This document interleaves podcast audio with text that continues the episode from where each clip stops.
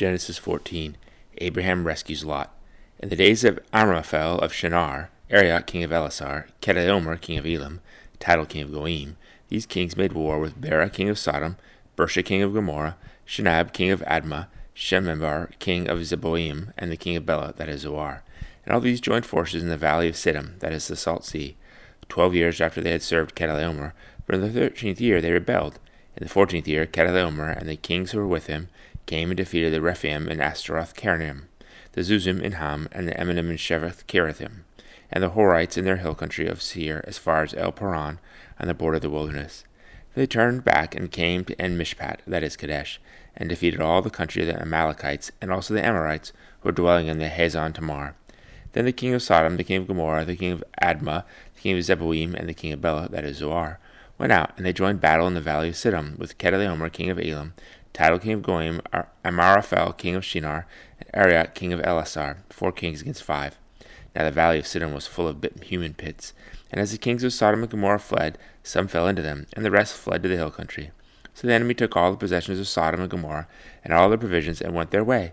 They also took Lot, the son of Abram's brother, who was dwelling in Sodom, and his possessions, and they went their way.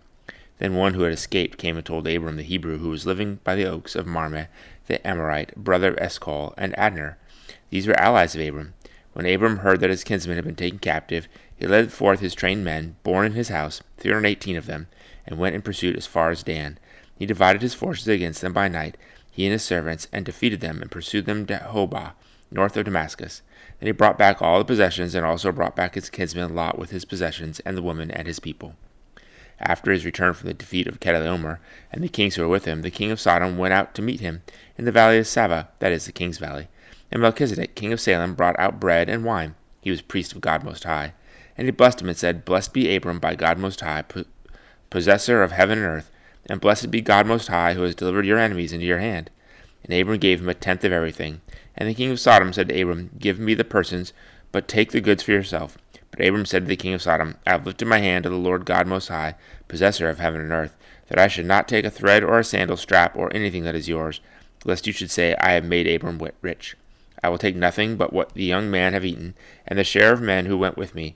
Let Aner, Eshcol, and Mamre take their share.